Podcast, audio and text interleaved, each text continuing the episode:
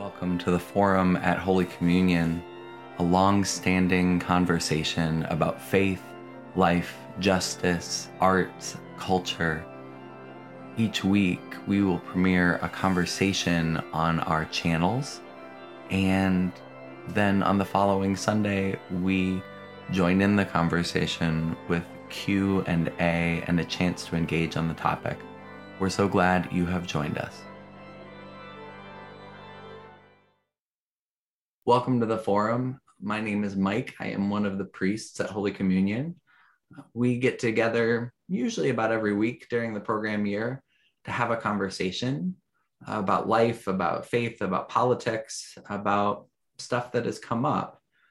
And given where we are at the moment, it felt like the most important thing to start our spring semester of the forum off with was a conversation about Omicron and COVID and church and what we all can be doing. Holy Communion has been really blessed to be um, have a lot of resources in terms of really knowledgeable people in our congregation. As a priest, I've been really thankful for the folks who have been advising me and the vestry on our practices. Uh, Dr. Allison Nash is, I don't think we ever made you formally the chair of that committee, but um, she's sort of the dean of the committee in terms of when when Allison says something, everybody listens really closely. So uh, her she and um, her family have been working in pediatrics and public health in St. Louis for a couple generations now, um, and she's just a really trusted voice and. That's true in our congregation. It's true in wider St. Louis. So I've been incredibly grateful for Dr. Nash's um, conversation and her advice to us. Uh, and Paul Mensa is with us as well. Paul is a vice president at Pfizer who works with the vaccine team and with the drug therapies teams. Um, and I've also had some really great conversations with Paul, and there are a lot of questions coming up right now around um, vaccines and drug therapies. Paul's done some really informative interviews for St. Louis Public Radio and other outlets. I thought it'd be great to have Paul come in. Paul's also a parent of kids in our church school, and the church school is affected right now. So we're in the midst of some good conversation. So welcome to both of you, and thank you. Uh, Dr. Nash, I wonder if I could ask you first to give us a picture of what's going on right now in St. Louis, specifically with Omicron. Um, what are you seeing in your practice, hearing from your colleagues? Yes, well, what we're seeing here in St. Louis is being mirrored across the United States. We're seeing a, a sharp increase in cases, a sharp increase in hospitalizations, but in particular, which is different from previous um, um, in, increase, you know, with Delta wave and the other, I mean, Delta variant and the other um, variants, we're seeing an increase in hospitals, hospitalizations among children. Mm-hmm. So that's that's something uh, new. Um, and so what's what's happening is we're seeing that uh, people who have been vaccinated are getting this, but they're not getting particularly sick. The by far the very uh, ill patients are those who are unvaccinated or young children who, who are too young to be vaccinated. So that's and I'm seeing um, uh, a, a, large in, uh, uptake in uh, positive uh, tests in my uh, patient population. Um, and so it's been a pretty busy uh, start to the new year. What is how are your colleagues doing? How are how are things in the medical field? And you're talking about a rise in cases in your own practice, and how are folks doing? Well, one of the things that we're seeing are more healthcare personnel being affected. So then that means they're um, isolated and can't be at work. So then our um, our staff is is short, which makes it um, you know just uh, more difficult to provide the care for the patients you know that need it. So um, so you know that's an issue across uh, across our city, across our state, across our country. It's it's hard right now. Um, I would say uh, you know for the church, keep praying for your healthcare workers. Um, pray for teachers, pray for uh, everybody on the front line, but especially the healthcare workers right now. we need them desperately and it's real hard. Can you talk about kind of what are the tools that we have and what are the sort of upgrades that Omicron has required? So I always say that vaccines are the most powerful tool that we have. Mm-hmm. Number one, I mean, we want to encourage everyone who can get vaccinated, who's eligible to be boosted, to do it. You know, reach out to your trusted healthcare professional for with questions or advice. Go on the CDC website. You can follow the CDC on Instagram and get moment to moment updates. So, you know, the information is there. Please reach out and ask so that you can make the choice to take the vaccine. So that's the that's really the main thing. And then with mask wearing, you know, there's some conversation, you know, there's recent studies that, that are recommending um, masks, um, not just the cloth mask, but cloth and surgical masks to provide better protection or the KN95s that, and it's really all about the fit around the nose and the mouth um, and it's about the permeability of the material. I got to say, we upgraded the masks we offer at church. We got about a thousand of the KN95s now. Um, I partly like them because I don't see them sliding off people's noses quite as much, right? Because they got that bridge. But um, Chester, the de- our deacon, really doesn't like them because he says it's harder to breathe through this. And I had to say to Chester, "Yeah, that's part of the point, my friend. That's part of the point. He's been wearing his dutifully." I've been amazed. You know, there's all sorts of questions out there about the masks and about like uh, there's different approval agencies and things like that. We just finally, two weeks after I ordered them, got our first delivery of. There's not like an approved KN95 for kids, or there's not. They don't do the same rating. Is that right? What are you telling parents of kids about particular masks for kids? So, what I'm really recommending is that the mask fit properly. Yeah. That's the most important thing because again, we're talking about can you afford to get a mask? Yeah. You know, we want you to wear something. If there's a question of affordability, I just have to say if you know, like you're related to Holy Communion at all, reach out to clergy. We will help out any way we can, making sure that your family has um, what they need at this moment. Um, so please don't, I mean, like a plug into that do reach out to me and Julie. And if you're looking for, you know, another family who's found masks or things like that, man, we got some scrappy people that know how to use the um, the deep recesses of waking up at two in the morning to order things from Walgreens.com right at restock and things. So reach out. We're finding some of that. I want to pivot for a second on the vaccines. Um, we made the decision back in fall uh, as a church to ask people who are eligible to be vaccinated um, I was kind of amazed. I didn't really, it, it, seems like such a divisive thing right now in the country, which really just confuses me. But the church writ large responded well. Um, I had far more people that responded by saying, I feel safer at church with this in place than I did without it in place. Um, but we are hearing um, a couple of different things around vaccine hesitancy, not folks showing up to church who are vaccine hesitant necessarily, but we've got some grandparents in the congregation that have grandkids that aren't vaccinated, um, and they're trying to figure out how to talk to the parents with, of those kids. Uh, we've got people in the church that are wondering about family members who are talking about medical exemptions. So I wonder, this question is really for both of you. Paul, since you're working with Pfizer and are kind of uh, the, what are you all saying to folks who are still vaccine hesitant or who have interesting opinions about who ought to be getting the vaccine? Well, Mike, first, uh, thanks for having me and thanks uh, for doing this. I think it's great uh, for the Holy Communion community uh, to be doing this thing. Um, you know, I mean, I think vaccine hesitancy has been around for a long time, but uh, you know, I think it's important for people to know that vaccines are given to healthy people, right? You don't give vaccine to people who are sick; it's too late. Um, and so you typically will give it to uh, healthy people. And with that in mind, the bar, the safety bar is much higher than someone who is sick that you're giving medicine to. So there's a thorough um, investigative process that. through that whole thing. You know, I mean, people have various reasons for not wanting to get vaccinated. I can't figure out why and why not. I would venture to say most people have gotten some vaccine at some point. When you're born as a kid, you're given vaccine. There are lots of vaccines given to childhood. You're given vaccine to uh, uh, attend school. You know, uh, my my daughters, Ava and Olivia, have been vaccinated way before even the COVID came about. Um, it's hard for me, especially in a pandemic, uh, to think about the basis for not wanting to get vaccinated.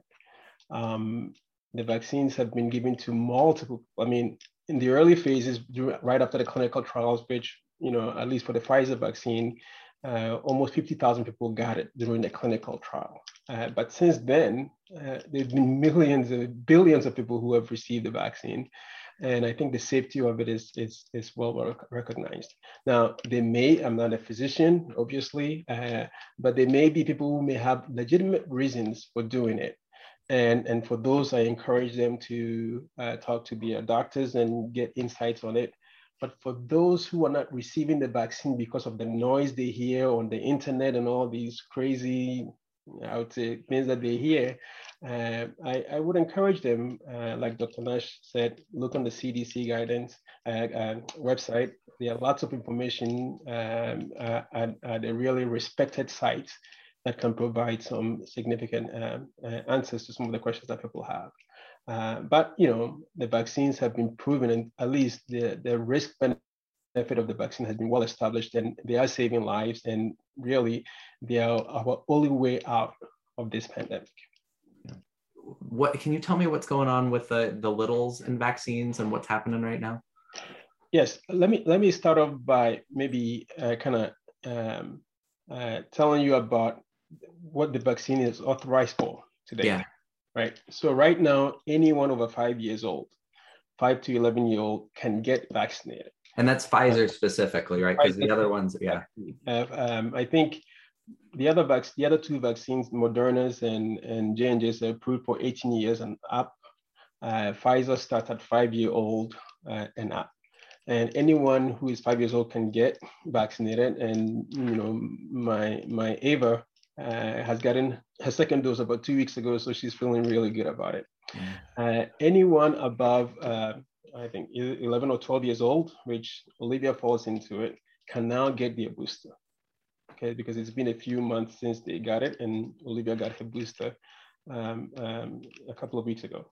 Now, the way we do the vaccine is that as we're doing the clinical trials, uh, as you get to younger patients, uh, younger kids, uh, you do them on a dose basis. So you don't give the same dose to the mm. adult that you give to the kids.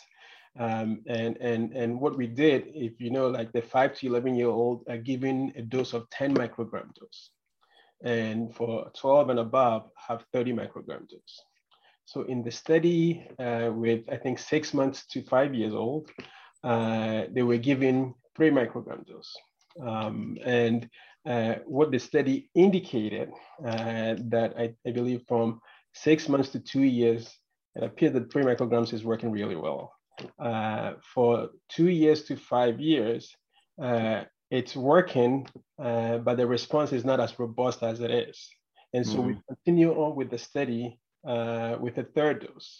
and, and the expectation is that we, we should be submitting the data pretty soon and we are hopeful that sometime in the April timeframe, uh, the FDA uh, and then by the CDC will authorize the use uh, of the vaccines uh, for anyone from six months to five years old.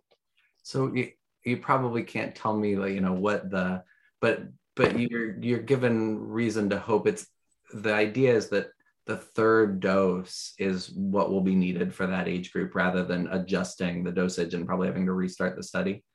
Yes, I mean, I think I think the current study is really focused on giving a third dose. Now, I mean, all of I've gotten my third dose anyway, uh, and and I and and the response is pretty. It's there. I mean, I, you know, before you get into the trial, you set predetermined criteria to meet, um, and and I think the intention was we were always going to get a third dose anyway, uh, mm-hmm. but based on the initial data to really kind of um, get it to the end.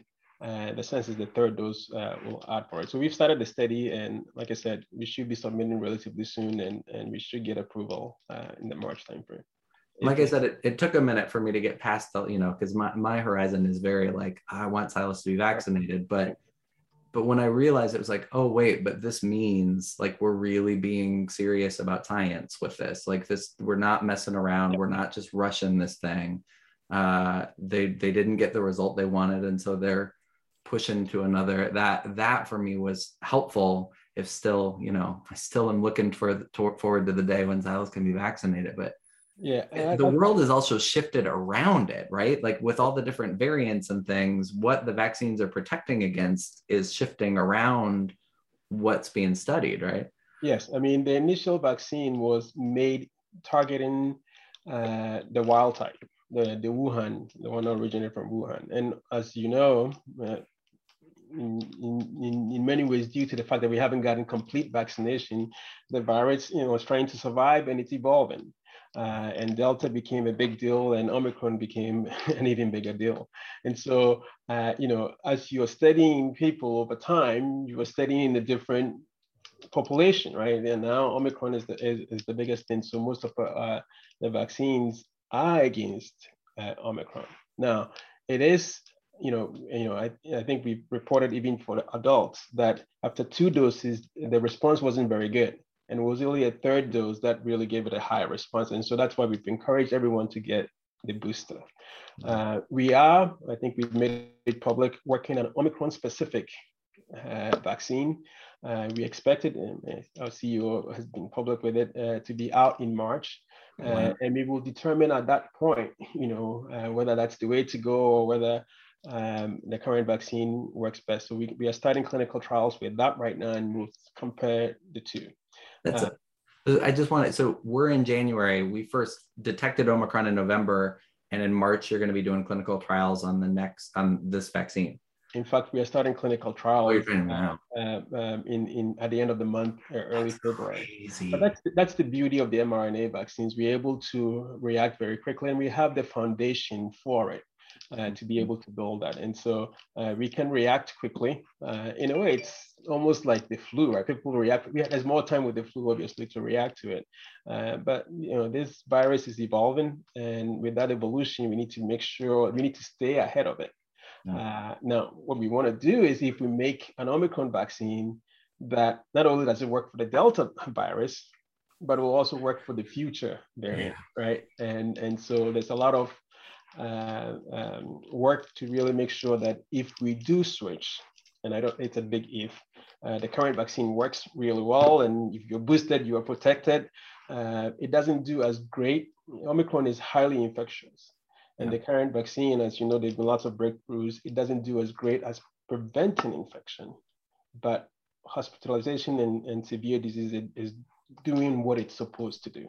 Yeah. Uh, and we hope in the future uh, we'll be able to, if Omicron is proven uh, to work, the Omicron vaccine is proven to work, it should not only prevent hospitalization and severe disease, but hopefully also help with infections as well. So, what does the future look like? Like, what is Omicron right now? Is just, I mean, it's crazy how many people are testing positive, and how long do we think that goes on for? And what are we looking toward um, in the next weeks and months? Well, I mean, uh, I've heard um, recently uh, on the news that um, uh, Omicron may be peaking on the East Coast. Mm-hmm. But, you know, this is a big country and the places that haven't had as much of it uh, will probably go through and peak. So I think uh, it's still going to be hugely impactful in a negative way uh, over the next few weeks. And so, again, I know we've said it enough. Vaccination is really the best, the best cause for it. Um, and I, I think until we get to a point where we have a lot of vaccinated vaccinated people, uh, this COVID virus they just keep mutating. Mm. you know, I heard recently that they've found a new variant that's a combination of Omicron and Delta somewhere in Europe. Uh, so who knows what's coming? Um, you know, I think I think we are um, as a community, I mean, the world community, I think we are getting more and more tools to help uh, fight these things, but it appears this might be here to stay and could be endemic. Uh, and so people who are not used to vaccination now, they should probably get used to it, but because the next one may be worse than Delta or worse than Omicron, or you just don't know. Uh, and so we just need to kind of be comfortable uh, with getting uh, the best treatment out there, which is really getting vaccinated. Dr. Nash, I love your response. Yeah, so uh, I guess I'm I'm hopeful that we're gonna, you know, the peak is coming at least by the end of this month, and then we're gonna be on a downward trend. But again, I don't. I mean, that that's just me hoping. Yeah. Um, the one thing is the more. I mean, because we have such a high case rate, then the point that Paul made is that you know there won't be any you know fresh meat for the virus to infect. So in you know, so then uh, obviously that's why it kind of peters out. Um, we could also accomplish that with uh, people getting vaccinated and you know getting to herd immunity, which is probably going to be needing to get over ninety percent, you know, of the population uh, vaccinated. Um, and then it'll be interesting to see again you know so what does endemic look like you know and you know how often are we going to need to get a, a vaccine or, or are we going to you know so i mean it's going to be an interesting year. That's yeah. all i can say. We just kind of what about the the other mitigation efforts? Do you do you see a horizon point at which we can look forward to eventually you know like less masks less infection rates that kind of thing well, not anytime soon. I mean, we've got, you know, we went from having what is a 4% positivity rate to like 85%, right? So we have to get that way back down. And then, um, and then again, see, as Paul was saying, if there's another variant that's coming out, what does that look like? Um, I mean, we know that the that masking is one of the best uh, uh, mitigation tools that we have, masking and the distancing. I think I think we're going to be living with that for, you know, at least till the summer. Yeah. And then it just remains to be seen. Mm-hmm. I have to admit, uh, you know, I miss seeing people's full face and stuff like that, you know, uh, but the mask has not only helped with COVID, it's also helped a lot with flu and other stuff that you know yeah. usually come around. So, uh, uh, you know, it's been you know I'm fully vaccinated, I'm fully boosted, but I still wear my mask, and and thankfully I've uh, you know stayed away from getting any of this uh, uh, virus. But yeah, I mean, it's you know you, you get used to it. You know, the kids wear it at school all the time. They get used to it. They come home, they take it off. Um, and you know, I think at least for me, uh, until we get to a point where uh, the virus is not out there infecting so many people, uh, I still prefer to put on my mask just to be on the safe side. So, so one of the burning questions with Omicron is: Is just everybody going to get this? Yeah, is, is everybody going to get it? Well, I hope I don't. I hope I don't get it. Yeah. I'm trying not to get it. Uh, but again, if you get it and you are vaccinated, you'll be fine right? For the most part, you'd be fine. And so, um, yeah, I mean, I'm trying not to get it. I'm with Paul. I'm wearing my mask, and I encourage everybody to keep wearing it until you know we get to a get to a better place with this. You know, there will be a future. There will be a future where you know and, you know people are either vaccinated or they've gotten it and we get to some endemic state where the mask will not be normal and we'll have plenty of antiviral. If someone gets sick they'll do it. And we will get there but we're not there yet. And so until we get there i think you know it's it, it makes sense to wear your mask. Yeah the, the other thing that really i remember i think i've told this story before but i had a seminary classmate from hong kong um, who one day showed up in class with a mask on. And this was way before, you know, I've been a priest a while now. It's kind of scary, 10 years. But so, but this was so more than 10 years ago. And she showed up in class with a mask on, and one of her classmates from the South started kidding her about it. Um, you know, saying basically, like, what, you worried I'm going to infect you with something? And she turned, she said, No, where I live, it is the norm that if you have something going on, a tickle in your throat or a runny nose or something, you put a mask on for the sake of your classmates, right? She's like, my mask is for you, not for me. Um, and it was this game. I mean, like a whole bunch of people told that story from that class in the early days of COVID, right? But that's, I, I hope for that future with masks, right? That um, someday Silas has a sniffle, no fever. We're not worried about an active pandemic. And so we say, yeah, he can go to class, but we'll send him with a mask. You know, that's that's my hope on mask wearing, I think. We're testing clergy and choir members, and um, we've really reduced the choir, but um, people who are singing, people who are reading, and we're encouraging folks to get tested if they can um, can we talk about the role that, you know, especially rapid tests, but what's going on with testing? There's so much with testing right now. That's, oh, goodness. Yeah. That's making me lose all my hair.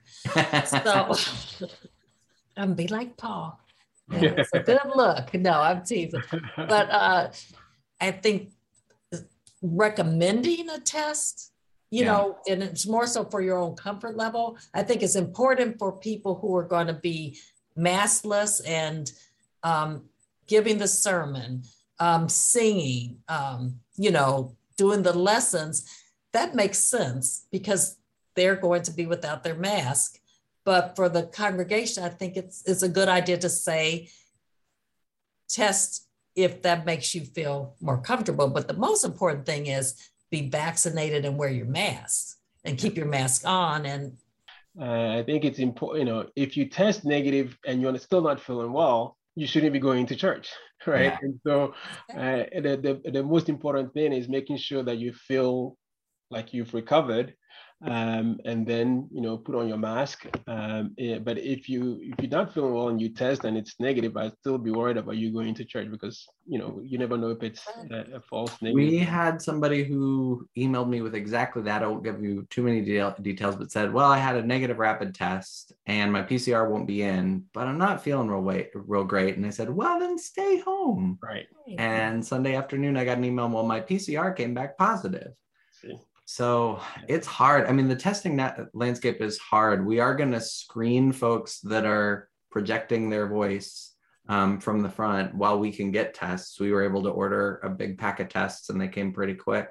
Uh, and I'm working with some interfaith colleagues um, who are we're, we're reaching out to the health departments and trying to get churches and synagogues to be test distribution sites. Supposedly, when this big bunch of tests is coming down the pipeline, they're going to need. Um, and so we're trying to see if we can be helpful with that. Um, in the meantime, I'll say the same thing to folks. If you're having a hard time getting a test and you really need a test, we have some people in the congregation. They're the same people that were really good um, nine months ago at getting vaccination appointments for people who are eligible, but were having a hard time getting vaccination appointments back when those were rare. So if you really need a test and you're having a hard time getting a test and your doctor's office is swamped and can't order it, let us know. We'll see if we can hook you up with a, a test finder buddy. But we got a few of them that are pretty good in the congregation. So um, we're happy to be a community and support each other the ways we can.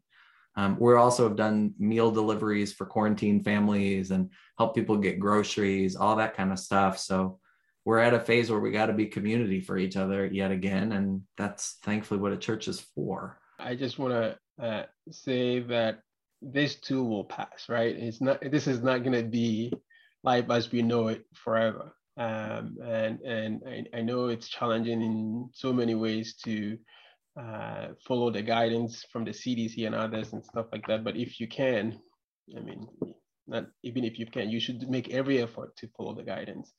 Uh, getting vaccinated, wearing your mask, uh, making sure that you are not only protecting you, but you're protecting others at church, at home, and stuff. So uh, it will pass, but I think it's a communal effort. We need to work together to make it pass fast. So I encourage everyone to, uh, um, you know, take the politics out, uh, block out the noise, and go to the right sources to get the right information uh, for your questions. Yeah. Dr. Nash, I'm seeing nodding. Anything else you want? Well, I just ditto. I mean, I think again, it, it is, it's, you know, getting the, the right information so that you can make the choice. And I think it's important that it's a choice, but the, but it's it's not just for you.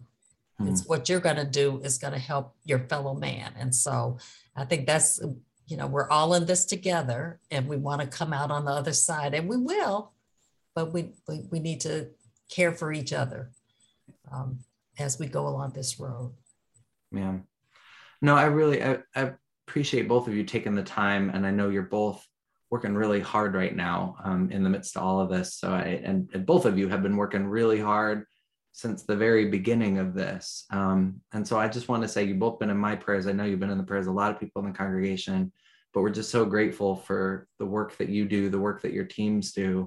Um, and thanks for spending this time with us. Uh, in the next couple weeks, I am gonna. Um, we've got a couple mental health care professionals that I'm in conversation with. We'll talk about mental health and COVID as well. Decided to save that as a separate conversation, but stay tuned. Um, we won't be doing a Q&A on the front lawn. It's just too darn cold right now uh, to all hang out on the front lawn on a Sunday morning.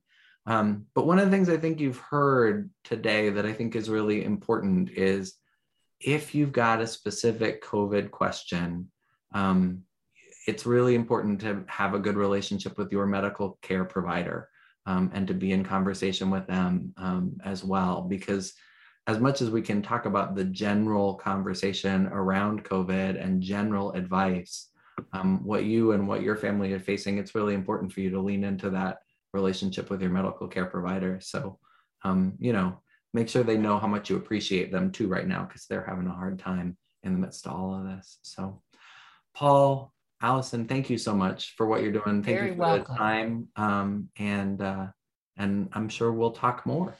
Yes, thank you. Right.